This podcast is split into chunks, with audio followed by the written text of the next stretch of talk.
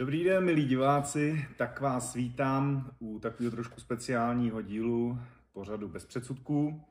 Dneska se budu věnovat uh, analýze souboje Patrick Kinsel versus Carlos Vémola. Datum se nám blíží 20. května v sobotu O2 Arena. Asi to je nejvíc očekávaný souboj na české scéně, protože jsem natáčel poslední podcast s Lubošem Šudou a ptal jsem se jeho na jeho názor, rozebírali jsme tam tento zápas a ptali jste se mě, diváci, hodně jste mi psali, stejně taky známí, na můj pohled. Věnuju se MMA zhruba od roku 1994, takže skoro od úplných počátků, minimálně jako na naší uh, scéně nebo respektive v České republice.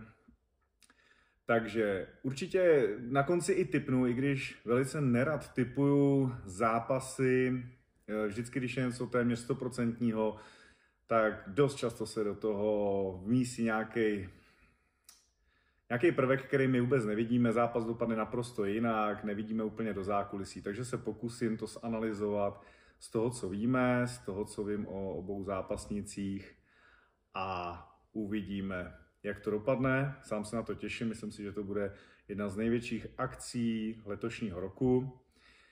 A jdeme na to. Takže, kým bychom začali? Patrick Kinsel zkusíme. Takže je to šampion, bude obhajovat, bude to do 84 kg. Jak celý ten jejich spor vzniknul, to vědí nejlíp oni dva, ale takový ty informace, které prosákly ještě vlastně před jejich prvním eh, soubojem, který se odehrával v XFM, bylo tam, že někdo řekl, že je králem nebo nejlepší v těch divizích a navezl se Patriku Kinslovi do 77, což, což je do Veltru. Patrik se toho tak nějak chopil, pak se asi tak nějak trošku dohadovali a Patrik velice rychle za mě přestoupil do 84. Myslím si, že v tu dobu byl jako on jednička v 77, Carlos v 84 a možná v 9 trojce. Um, Nemyslím si, že měl chodit Patrick Kinsel tak rychle za ním do 8-4, mohl ho trošku potejrat, ale to je tak jako spíš jenom historie k tomu jejich konfliktu.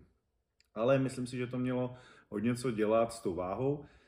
Patrik na můj vkus přešel rychle do té 8-4 a i tak svedl, ale nutno říct, v tříkolové bitvě. Eh, ne, že by vyrovnaný souboj, ale v podstatě uměl si to pohlídat, dvě kola, sice byl dole, Carlos byl dominantní nahoře, ale nehrozilo mu žádný TKO podle mého názoru jakoby v ground and pound. Nehrozila mu žádná submise. Byla to kontrola, pro mnohý možná fanoušky nuda. Za mě je to Carlosův styl. Carlos je nejzábavnější zápasník před a po zápase, samotném zápase. Je to v podstatě dost stejný. Ale abych se vrátil k Patrikovi. Už je to pár let, Patrik za mě už tenkrát patřil mezi fakt špičku, minimálně jako evropskou, 7-7. Za mě má vysoký IQ fight, jako, takže co se týče MMA zápasníků, o to, jak se připravuje na soupeře, jak si umí načíst ty soupeře, připravit strategii, je hodně sám sobě trenérem, i když je obklopen trenérama, ale myslím si, že je to jeden z mála těch zápasníků, který je zároveň sám sobě trenérem. Ale není jako jenom, což je důležitý. To je asi jedna z těch prvních věcí. Další věc, co bych řekl o Patrikovi, toho sleduju v podstatě asi od jeho prvopočátku. Ještě když jsme mi pořádali eventy Nord Bohemia Ring, tak mám pocit dokonce, že jsme mu snad dali první jeho profesionální zápas. To nevím už zcela přesně, protože už je to přece jenom hodně dlouho.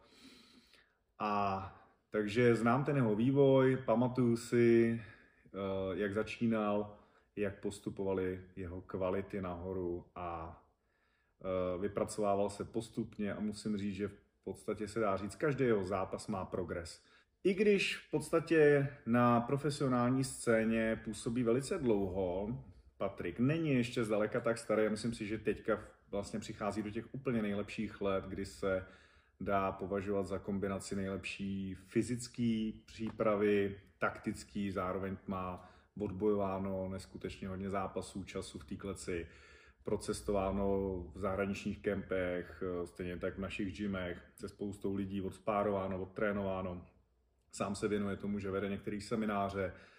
Eh, za mě byl určitě, začínal v době, kdy to nebylo takhle prestižní, nemělo to ještě takovouhle jakoby formu, ve smyslu toho, že byl dost brzo profesionálem, dneska už se to rozhodně takhle nedělá, ale to všechno mu vlastně může v určitých momentech naopak jenom přidávat. Ale mám pocit, že jestli jeho kariéra začala třeba v 21 letech jako profesionála, eh, v té době ještě nebyly rozjetý amatérské ligy.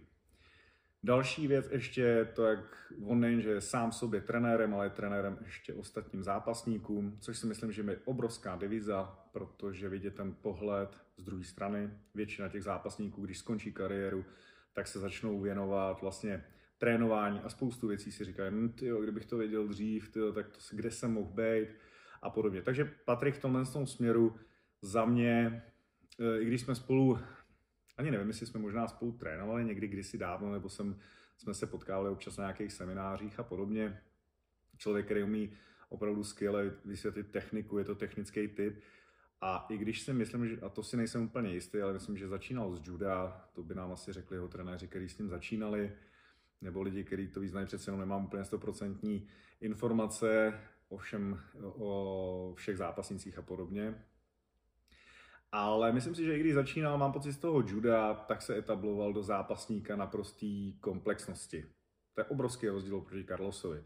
Takže Patrik nejenže svýma technickýma dovednostma eh, v grapplingu, který je specifický grappling pro MMA, stejně tak ve wrestlingu, kdy to není čistokrevný wrestler, možná nemá žádný takový ty klasický wrestlerský návyky, ale pro něho si myslím, že vlastně dobře protože nemusel spoustu zlozvyků odbourávat. Myslím si, že se vzdělává, co se týče těch technik, neustále, protože se to se ke mně uh, tak nějak donáší, protože přece jenom ta komunita MMA v České republice není zase tak velká. Uh, v podstatě na Patrika slyším chválu ze všech stran, tak jak to říkali Lubo, že některý kluci od něho z gymu v podstatě byli třeba na soustředění nebo na nějakým kempu s Patrikem a ten progres tam je evidentní. Myslím si, že Patrik umí za ty roky perfektně pracovat už taky s váhou a hlavně, co bylo nutné, samozřejmě jako teda se schazováním do váhové kategorie, ale teďka se po těch pár letech vlastně dostala, etabloval se na tu 84. Kolikrát je mu třeba vytýkáno, že v 84 patří mezi ty menší zápasníky, ale to si myslím, že je hlavně zapříčiněno tím, že se Eh, rozhodl a vydal se cestou toho zůstat v České republice nebo na té československé nebo středoevropské scéně. Eh, přece jenom to není ta světová scéna ve smyslu toho, že by to bylo třeba v UFC eh, nebo ve Vanku a podobně. Myslím si, že, a to do hlavy mu nevidíme, ale asi si uvědomil, že největší tu parádu v tom MMA může ukázat tady. Má tady podporu domácích diváků, Myslím si, že táhne to středoevropský nebo československý MMA hodně nahoru. Jeho jméno se tady zná, zná jeho fanoušci, zná jeho trenéři, zápasníci. Takže za mě v tomhle tom to bylo jeho rozhodnutí asi dobře a mohl se posunout i do té 8-4, kde si je asi moc dobře vědom té konkurence. Asi ta největší konkurence právě v té 8-4 bude právě ten Carlos Vémola. A teď trošku ke Carlosovi. Carlos Vémola takže já jsem ho začal sledovat, až když nastoupil do UFC, takže ty jeho zápasy vlastně z Anglie jsem pak asi viděl jenom ze záznamů zpětně. Eh, myslím si, že se dostal do UFC v podstatě dost brzy, což byla škoda pro něj. Asi to chtělo eh, z té Anglie přece jenom trošku odejít někam jinam, dát si pár zápasů. Vím, že tam byl ve třech vahách UFC, takže v podstatě sám se, se tam hledal, což mu díky tomu asi uteklo pár zápasů, což je škoda.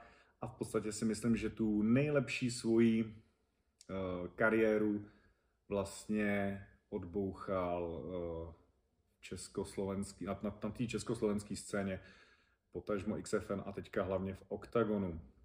Myslím, že, myslím si, že Carlos Vémola, no, tak na to člověk nemusí být ani velký odborník, i like, vidí, že nemá ten progres ve smyslu techniky, strategie a přípravy.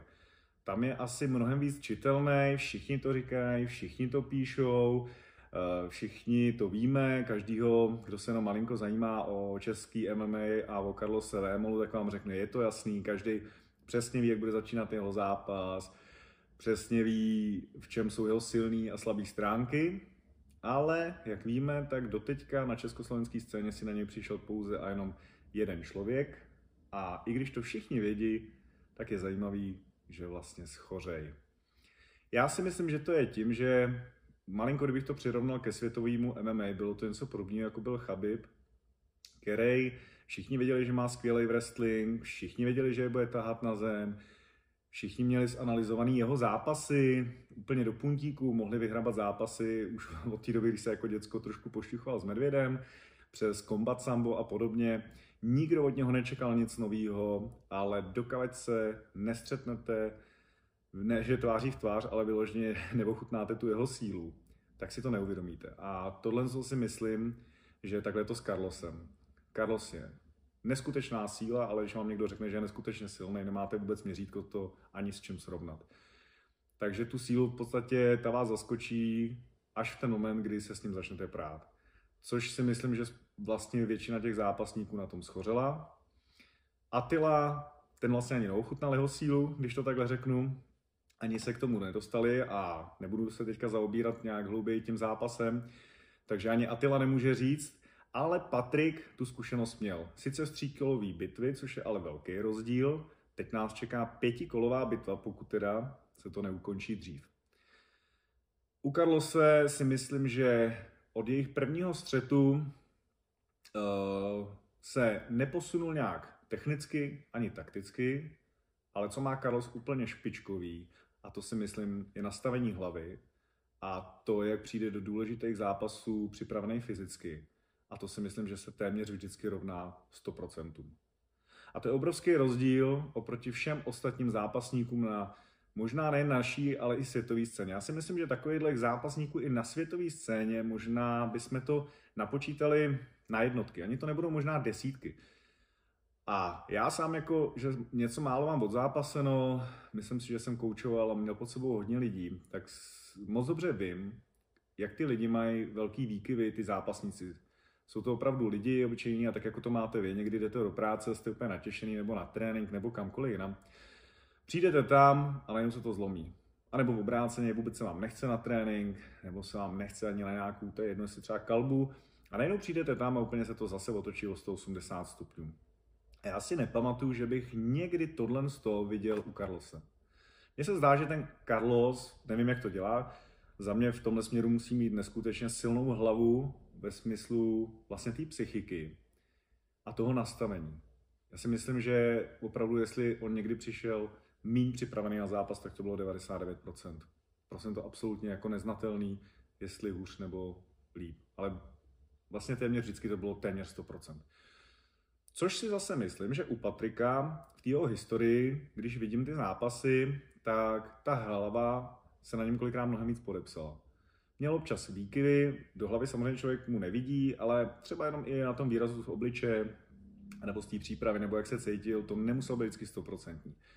Takže tady na té straně určitě největší síla Carlose, že i když všichni víme, jak bude probíhat eh, jeho boj nebo snaha o to, aby si prosadil ten svůj styl boje, ale bude si myslím každopádně 100%. Ten člověk přijde na 100% připravený, nastavený hlavou, takže ta psychika si myslím, že je téměř nezlomná a po fyzické stránce absolutně nesmysl pro nás, pro všechny. Eh, znám spoustu zápasníků, to jsou fakt stovky, eh, všichni zápasníci, všichni tyhle sportovci na vrcholové úrovni držou neskutečně. A vůbec nechápu, jak je to dál, ale Carlos je v tomhle tom směru vejš. Je vejš, je vždycky neskutečně připravený, neskutečně silný, nafízovaný. Otázka je, ten jeho styl úplně nesedí jako pětikolovým bitvám. Samozřejmě můžete namítat, že jste že, třeba když šel s Lohorem a podobně, ale co si budeme povídat, Lohore je 7-7, i když chodil 8-4, mimo to, že Carlos umí čarovat se schazováním té váhy, uh, Lohore je odolný, vydržel s ním pět kol, za těch pět kol v podstatě Carlos neohrozil zase tak, byla to jasná kontrola, to vůbec neříkám, že by ne, ale neohrozilo do nějaký submise nebo zase Grand and Pound, který by zavánil TKO, to v žádném případě. A byla to Rize 7-7. Za mě Lore prostě jako ideál 7-7. 8-4 může jít odbouchat, ale určitě to není na ty nejlepší výkony. Takže tak nějak podobně to bylo i s tím Patrikem v prvním zápase, ale Patrik se za mě už etabloval, už se usadil, už v podstatě jakoby svalama a ta figura, protože je to velký skok ze 7,7 do 8,4, eh, musíte nabrat, musíte s tou váhou se zžít, musí, ta příprava je jiná, ale stejně tak ten zápas je jiný a jinak se bojuje trochu v 7,7 a v 8,4. Možná pro někoho jsou to neznatelné rozdíly, ale je to tak. Každá ta váhová kategorie, čím jdete níž, tak se zrychluje, je dynamičtější, čím jdete vejš, tak v podstatě se ubírá kardio. Jako vždycky ten největší extrém, když si vezmete ty nejlehčí váhy a řekněme polotíhu a tíhu, eh, tam vidíte, kolik akce se v podstatě v těch zápasech, i když jsou to vrcholní světový úrovně zápasy, kolik za minutu se udělá útoku, pokusů o útok, o takedowny, jaká frekvence úderů tam je a podobně. Takže přece jenom je rozdíl mezi 8.4 a 7.7, ale Patrik už každopádně v úzovkách dorostl do 8.4 a teď už si troufám říct, že to je pro něj naprosto přirozená váha. Takže tam bude věc, která se smazává oproti minulému zápasu, kdy si myslím, že Patrik v prvním zápasu opravdu to vzal jako narychlo. Další, uh, Patrik už si dal několik zápasů v 8-4. Uh, na naší scéně samozřejmě vidíme, že uh, nemá tu úplně uh, konkurenci, nebo že by ho někdo extrémně nějak ohrozil, to tam vůbec nebylo. Myslím si, že se i hodně dobře popasoval se Soldičem v KSV, i když se někdo říká, že prohrál a tohle, ale musíme si uvědomit, co zase Soldič je zase tou špičku. Mimochodem teda teďka prohrál ve Wanku uh, s dalším bláznem, takovým štípačem, ale musíte si uvědomit, co ten Soldič v KSV předvedl, co udělal uh, vlastně tam se zápasníkama, jak vládl dvou divizím, jaký to je bombardák, knockouter, extrémní síla, co udělal jeden úder jeho s Chalidovým obličejem, kolik zlomenin tam měl. A když se na to podívám takhle, tak Patrik s ním svedl jako neskutečně dobrou bitvu. A ještě si myslím, že zase, jak říkám, Mon vlastně byli v 8-4, možná i to bylo zase na Patrika brzo, ale to už je spekulace se Soldičem. Nic máme tady zápas teda s Vémolou a tam si myslím, že mnohem větší progres udělal Patrik. Vémola určitě přijde, protože tím, že to mají hodně osobní, tak doufám, že tam nevlítlo do toho žádný větší zranění, protože menší zranění v podstatě provázejí všechny zápasníky, to si vůbec nedělejte iluze, že by tam šli 100% ve smyslu zdraví. Já si myslím, že po dvou, třech, pěti letech trénování a zápasení už není nikdo z nás a nikdo ze zápasníků aktivních vůbec jako 100% zdravý. Ale ty věci, které jsou drobné zranění, které vůbec už asi ani nepovažujeme za nějaké zranění, tak ty zase neovlivňují ten zápas. Máme to opravdu za chvilku, vlastně se to bude konat příští sobotu. Doufám, že už tam opravdu žádný zranění nepřijde, ale byli jsme svědci i toho, že se stane, že třeba v den vážení uklouzne zápasník a něco si udělá. Tak doufám, že na, na ten druhý pokus už nám to vyjde a všichni tam budou vlastně nastoupení v 100% eh, formě. Tak a kdybych měl teda trošku začít typovat, jakože říkám, nerad to dělám, spousta lidí se mě ptá i u jiných zápasů, buď u světových, anebo i na té naší scéně. Uh, nerad typuju, s na to, že ty, většina těch lidí sází a chtějí ode mě nějakou radu. A to je velice nevděčný, protože uh, jak říkám, vždycky se v tom MMA může stát cokoliv od nějakého lucky punch až po to, že máte prostě den blbec. Ten den blbec si myslím, že rozhodně teda nebude mít Carlos, Eh, myslím si, že Patrik vygraduje formu jak fyzickou, tak mentální taky a vlastně ten vrchol bude mít uh, taky v den zápasu. Aspoň v to pevně doufám a asi všichni bychom chtěli vidět souboj těchto dvou zápasníků ve 100% formě. A průběh zápasu. No, tak já si myslím, že jich může být několik. A když se bavím takhle s lidma, a vždycky jim říkám, jo, dobrý, tady ten zápas dopad takhle, takhle, ale tady byl právě ten lucky punch, nebo něco tam mohlo být. A vždycky, aby se jako rozhodlo, za mě by bylo ideální, kdyby si v úvozovkách dali 10 zápasů a z těch 10 zápasů, kolik jich ten jeden zápasník vyhraje. Kdybych to měl říct tímhle s tím směrem, tak víme, že těch 10 zápasů, teoreticky, kdyby si mezi sebou dal Carlos Vémola a Patrick Kinsel, tak si myslím, že všech 10 zápasů se bude snažit o úplně stejnou hru Carlos. Pokud to bude naprosto stejný, zkrátit, hodit na zem, kontrola na té zemi, uh, ground and pound a kdyby to šlo, tak ho ukončit Patrika, kdyby ho unavil nebo zachyboval Patrik, tak ho ukončit nějakým škrcením. Možná, jestli by nějakou páku, a to si moc nemyslím.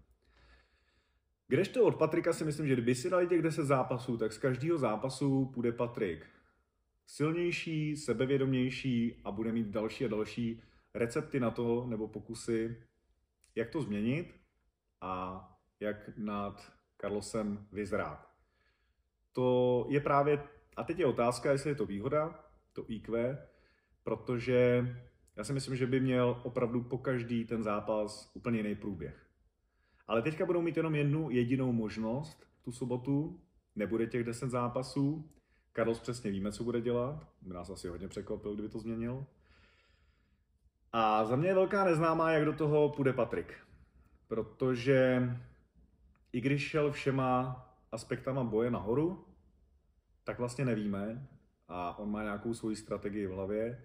Myslím si, že je natolik vyzrále, že tu strategii nezmění v prvních vteřinách souboje, jako se to třeba stalo Milanu Ďatelinkovi, který měl naprosto jinou strategii, ale vlastně vyhořel, protože to byl velký důležitý zápas a udělal tam naprostou kravinu, ví to, pak to sám někde zmiňoval, všichni jsme na to koukali, to nejhorší, co mohl udělat, tak udělal, tak za mě si z 99% tohle z toho Patrik, jako to se Patriku nestane.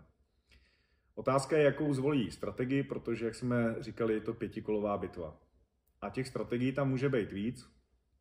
Uh, u Karlu se můžou být z, z mýho hlediska jenom dvě. Buď to, že půjde po rychlém ukončení, protože nemusí ustát těch pět kol na tu fízu, i když má extrémně nafízováno, ale jeho styl boje, ten wrestlerský a vlastně takový ten grapplerský, kdy drží a ground and pound, tak ho extrémně vysiluje, respektive jeho míní než, než nás všechny ostatní. Takže tam, i když má obrovský fyzický fond a bude fyzicky připravený, tak zápas je furt zápas a může vadnout další kolo. Což jsme viděli v prvním zápase, že už ve třetím kole došlo k takovému lehkému jako vadnutí fízy. Eh, jenom chci říct, že většina zápasníků, tak jak Karol ve třetím, tak zvládnou během třeba prvního kola. Jenom abyste si uvědomili, že po fyzické stránce ten Carlos je opravdu připravený neskutečně. Ale tady může hrát hodně do karet právě Patrikovi, jakou zvolí strategii, protože ta, těch strategií je mnohem víc, který on může zvolit už právě tím, kolik má v repertoáru zbraní, jeho progres, který si myslím, že jsme ani nikdy nebyli schopni teďka moc zaznamenat, protože z Loren, když šel tak ho vyřídil během chviličky, takže jsme si ani neužili ten progres Patrika. Viděli jsme, že s větším a vyšším strikerem úplně v pohodě, když to byl vlastně Pirát, tak byl schopný čtyři kola odkontrolovat a ještě si myslím, že tam nebyl úplně tak dobře etablovaný do té 8.4. Já mám pocit, že až teďka je tam, kde má být v té 8.4. Eh, takže jestli zvolí strategii utahat Carlose, nechat mu klidně první dvě, tři kola ve smyslu ať si je nabuduje na 10-9 nějakou kontrolou, ale v podstatě uh, Patrik nevíde si myslím s nějakým ani Pound tam nebude, ani nějaký ohrožení submisí, bude to jenom kontrola, víc se bude unavovat Carlos, jestli to potom začne přebírat a bude se snažit vlastně víc tancovat a kontrolovat v postoji, to je jedna asi z těch strategií, která by mohla fungovat, že i když spousta lidí říká, že nemá třeba KO úder Patrik, no tak vzpomeňte na Loreo, Loreo tam krásně v podstatě na, načapal z levogardiáka high kickem, úplně super, takže ta rozmanitost, kterou může Patrik hrozit, je opravdu obrovská. Další věc, může se stát, že ho nechá utáhat jedno, dvě kola a pokusí se o nějakou submisi, protože Patrik je neskutečně šikovný, co se týče toho grapplingu. A na rozdíl si myslím třeba od Carlose, Carlos víme, že dominuje, pokud je v horní pozici, v té top pozici, takže když ho kontroluje ze zohra v gardu, Eh, nebo řekněme v tom crossmontu, severich a podobně, v montu, v backmontu, ale musí být nahoře, tak tam Carlos dominuje, ale kdo jsme ho viděli být dole? A stát se to jako může. To je jedna věc, takže i tam to může Patrik otočit a pokud že bude Patrik na něm, tak si myslím, že to začíná být úplně jiný film s jiným scénářem. To je jedna z věcí. A druhá, že přece jenom Patrik je nebezpečný, i když je sám dole. Takže i Carlos, když bude na něm nahoře, tak třeba první, možná druhý kolo asi nepustí k ničemu Patrika, ale s tou jeho šikovností možná se budeme divit a předvede nám Patrik, že se Carlos dá třeba utáhnout nebo ukončit i ze spoda. Viděli jsme to ještě v dobách UFC, vlastně, teď nevím, jestli, jak on se přesně jmenoval, byl to vlastně, teď nevím, jestli to byl francouz, který ho utáhl, jeden Brazilec ho utáhl ze spoda, udělali to takticky výborně, nechali Carlose vyblbnout v gardu, když je držel ze zhora, pokoušel se o nějaký Grand Pound, oni ho v podstatě jenom kontrolovali z gardu a potom ho utáhli, já to si taky úplně nejsem jistý, teďka jestli to byli dva nebo ne, ale byli to šikovní zemaři. Pak víme, že Hermanson, který vlastně tam se rozhodovalo, jestli půjde do UFC Hermanson anebo Carlos, tak tam si Carlos radši nechal zlomit ruku, byl tam Hermanson, ten se vyškrábal v podstatě až někam do top 5, 8, v 8 4 v téhle divizi v UFC, takže to je vlastně světová elita. K němu víme, že Patrick Kinsel jezdí do Norska eh, na přípravný kempy, takže samozřejmě ta zkušenost, i když proporčně naprosto odlišný Hermanson, je to dlouhý, vysoký, dlouhý ruce, dlouhé nohy, mnohem líp se mu nasazují veškeré ty věci, triangly, páky ze spoda právě z těch pozic, jako jsou half guard, guard a podobně ze spoda, což úplně Patrikovi nenahrává z jeho, eh, bych řekl, tělesnou konstitucí, ale zase, jak říkám, tu, jak má obrovskou rozmanitost těch technik, tak třeba asi nebude útočit stejnýma technikama jako Hermanson, ale bude mít nějaký svoje, který má osvědčený. S tím, že on už se setkal s tou jeho silou, tak asi tuší, kdy má se pokusit o nějakou submisi a kdy ne. A dostáváme se asi k závěru, abych to úplně moc zbytečně neprodlužoval. Uh, jak říkám, sice nerad typuju, ale tadyhle v tom ohledu mám podobný, uh, bych řekl, skóre typování, jako měl Lubošuda v mém podcastu.